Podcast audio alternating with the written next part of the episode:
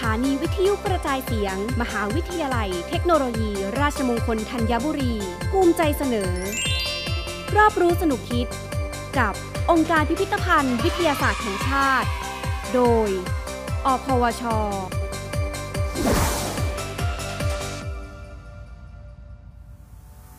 เลขยกกำลัง เมื่อเราต้องพูดถึงตัวเลขที่มีค่ามาก ๆ ยาวหลายหลัก หรือที่มีศูนย์ต่อท้ายเป็นจำนวนมากเมื่อไหร่แล้วก็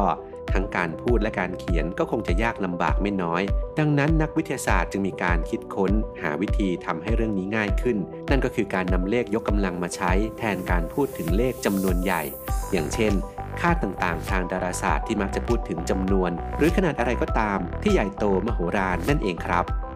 เลขยกกำลังเป็นสัญลักษณ์ที่ใช้แทนจำนวนการคูณกันของเลขที่เป็นฐานสำหรับจำนวนที่มีเลขศูนย์ต่อท้ายเป็นจำนวนมาก สามารถแทนด้วยการยกกำลังเลข 10 โดยเลขยกกำลังจะเท่ากับจำนวนของศูนย์ของเลขนั้นๆ อย่างเช่น 1 ล้านมีศูนย์6ตัว ก็สามารถเขียนหรือเรียกได้ว่า 10 ยกกำลัง 6 ซึ่งเท่ากับ 10 คูณกัน 6 ครั้งนั่นเองหรือดวงจันทร์มีเส้นผ่านศูนย์กลางยาว 384 ล้านเมตร ก็สามารถเขียนหรือเรียกว่า 834คูณ10กำลัง 6 หรือ 3.84คูณ10กำลัง 8 ก็ได้เช่นกัน